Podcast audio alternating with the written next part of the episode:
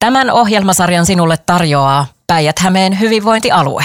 Päijät-Hämeen hyvinvointialue järjestää päijät-hämäläisten sosiaali- ja terveyspalvelut ja pelastustoimien palvelut alueen asukkaille ensi vuoden alusta eli ensimmäinen tammikuuta 2023 alkaen. Ja tässä ohjelmasarjassa me päästään seuraavaksi kuulemaan opiskeluhuollon kokonaisuudesta ja miten se tulee hyvinvointialueen toiminnaksi. Mitä mahdollisuuksia tämä uudistus tuo arkeen, niin siihen meille on vastaamassa toimialajohtaja Mika Forsberg. Tervetuloa. Kiitos.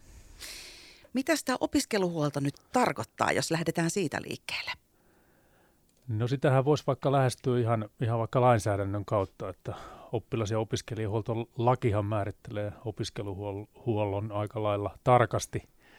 Lähdetään siitä, että mitä tässä vuodenvaihteessa nyt tapahtuu, niin tuota, opiskeluhuollon palvelut kuuluu hyvinvointialueen järjestämisvastuulle tämän vuoden alusta ja, ja tota, se, mitä niihin palveluihin luetaan, niin tota, siellä on koulu- ja opiskeluterveydenhuolto, eli, eli niitä palveluita, joita Päijät-Hämeessä, niin Päijät-Hämeen hyvinvointikuntayhtymä on järjestänyt jo aikaisemmin.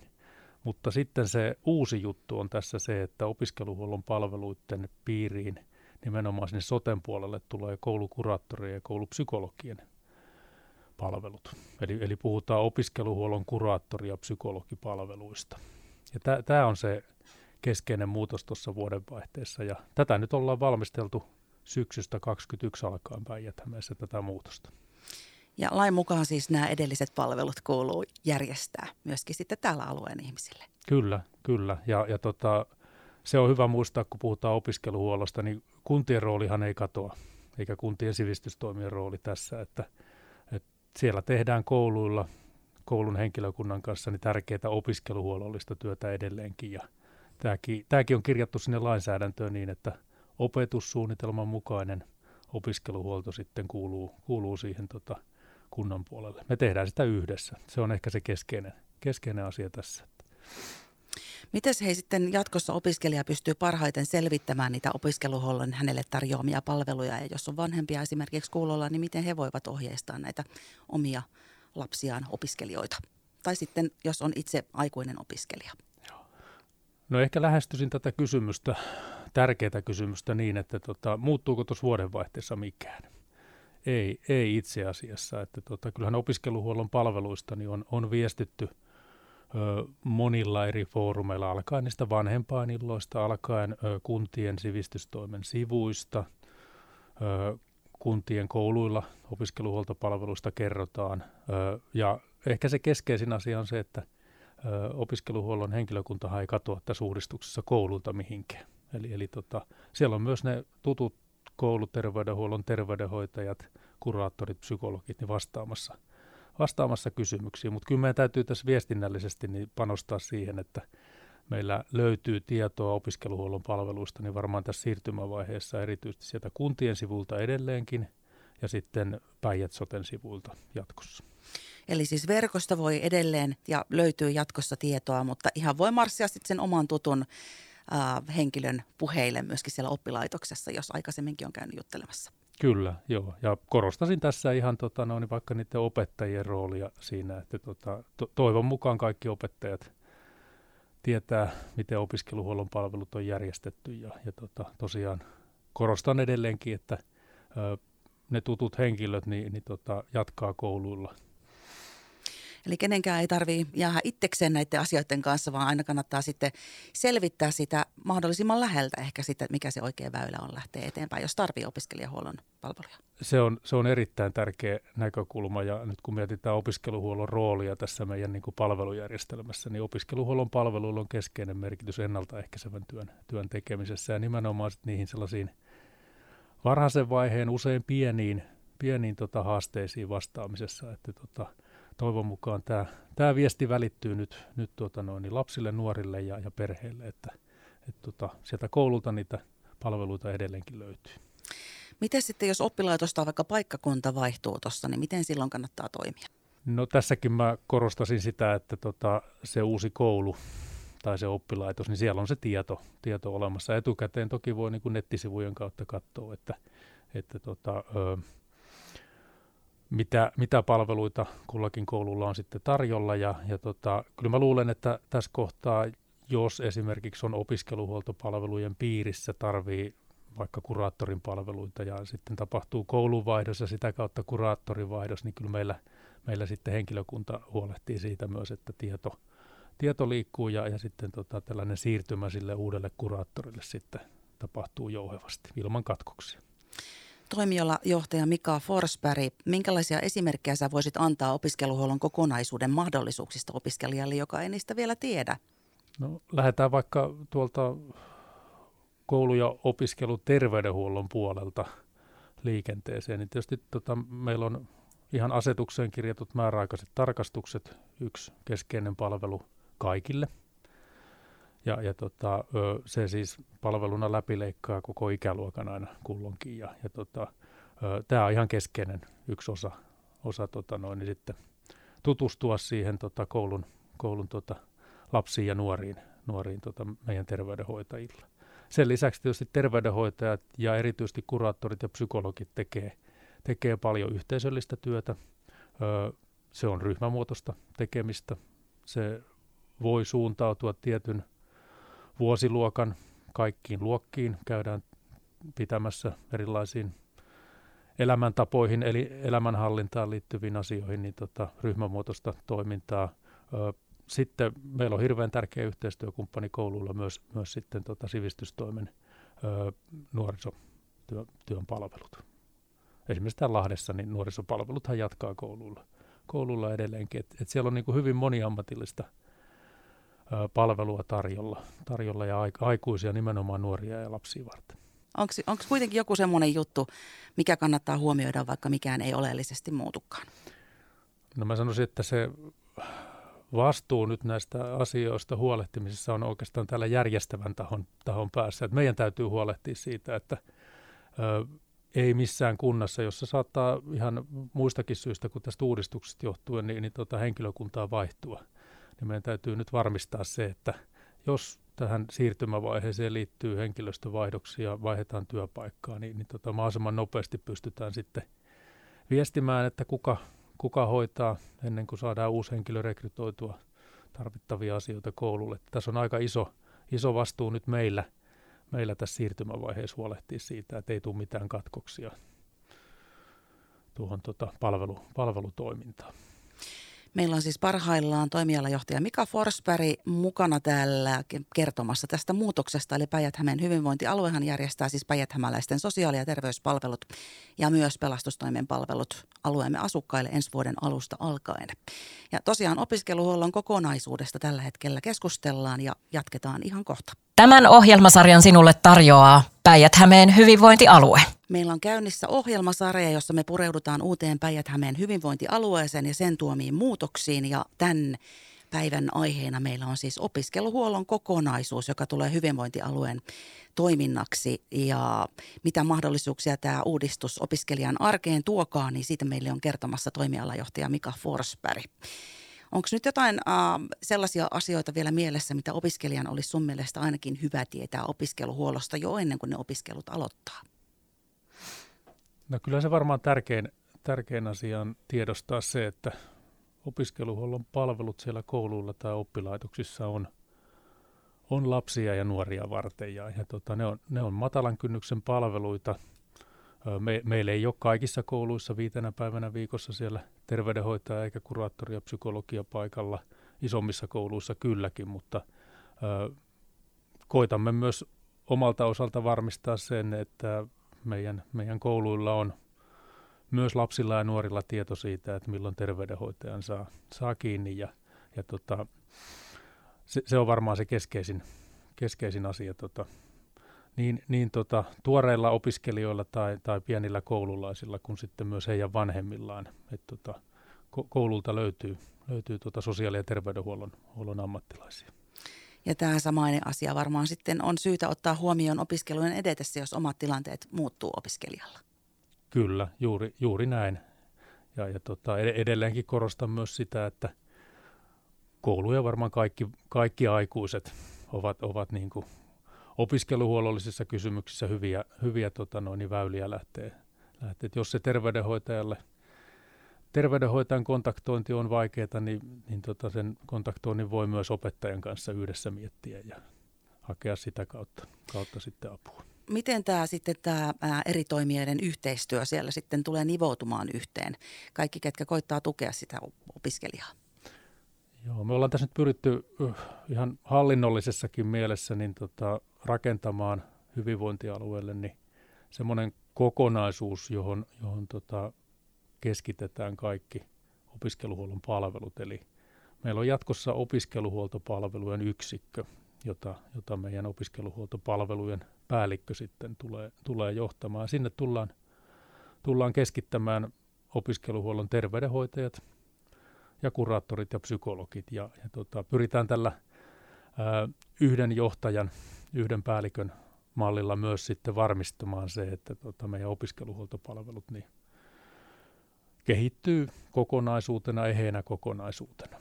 Mutta sitten ehkä niin kuin kuulijakuntaa enemmän kiinnostaa se, että mitä siellä niin kuin kentällä tämä tarkoittaa. Niin, niin tota, kyllä tämä tarkoittaa sitä, että me, me niin kuin tiimejä ja alueellisia resursseja pyritään rakentamaan niin, että siellä sellaisia vakiintuneita työryhmiä tekee jatkossa töitä keskenään.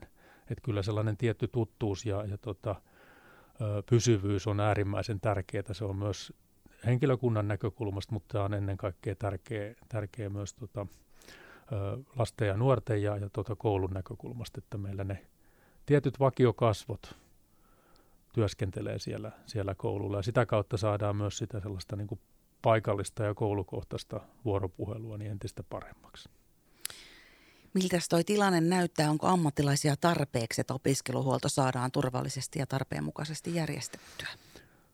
No kyllä opiskeluhuollon palveluissa näkyy, näkyy niin kuin samat ongelmatiikat, jotka sosiaali- ja terveydenhuollon puolella näkyy, näkyy laajasti. Eli, eli ammattilaisista on kova kilpailu ja, ja tota, hakijoita tehtäviin on niukasti ja välillä, välillä ei lainkaan. Ehkä opiskeluhuollon osalta niin erityisesti nostan tuon koulupsykologi tilanteen, että tota, ö, täällä on pitkään päijät ja, ja to, koko maassakin, niin voisi sanoa kärvistelty sen tilanteen kanssa, että opiskeluhuoltoon ei psykologia meinaa saada, saada rekrytoitua. Ja tämähän on tarkoittanut sitä, että sitten joudutaan tekemään tämmöisiä ö, väli, välimuotoisia ratkaisuja, jotka ei ehkä ihan tota, parhaalla mahdollisella tavalla niin, niin palvele sitä opiskeluhuollon kokonaisuutta, eli, eli ostamaan yksityisiltä palveluntuottajalta psykologin tutkimuksia. Se on ehkä sellainen niin kuin konkreettinen esimerkki siitä – se, se ei ihan sama asia ole kuin sitten siellä olisi opiskeluhuollossa, niin kokoaikainen psykologi, joka siinä tekisi niin kuin sitä sellaista laaja-alaista opiskeluhuollon huollon työtä, jos, jos joudutaan vaan niitä tutkimuksia hankkimaan. Mutta tämä on sitä realiteettia, jonka kanssa me, me tuota noin, niin tässä, tässä painitaan. Onko toi sun mielestä ainoa haaste vai äh, uskotko, että muitakin haasteita toi tuleva tu- vuosi tuo tullessaan? opiskeluhuollon kannalta nimenomaan.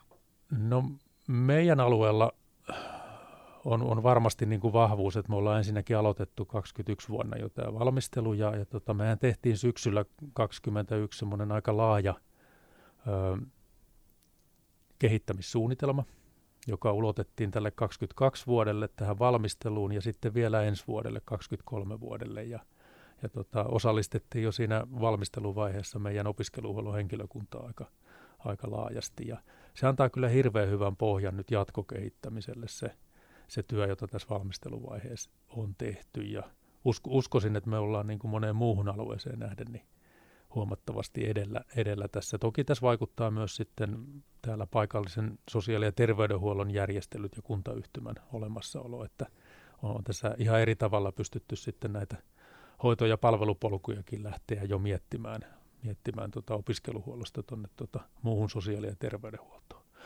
Meillä on ensi vuoden yksi kysymyksistä se, että minkälaisella asiakastietojärjestelmä ratkaisulla tullaan sitten etenemään jatkossa. Nyt, nyt jatketaan Aura järjestelmällä, johon, johon sitten kirjataan niin psykologit kuin kuraattorit, niin sitä asiakastyötä. Se on tuttu järjestelmä silläkin osaltaan tällä – Aura-järjestelmän jatkamisella niin haluttiin turvata se, että ei tule mitään ylimääräisiä hässäköitä tuohon vuodenvaihteeseen tämän, tämän takia. Mutta ensi vuonna me joudutaan miettimään sitten tota noin, niin semmoinen pitempiaikaisempi ratkaisu siihen, että, että tota, millä järjestelmällä jatketaan.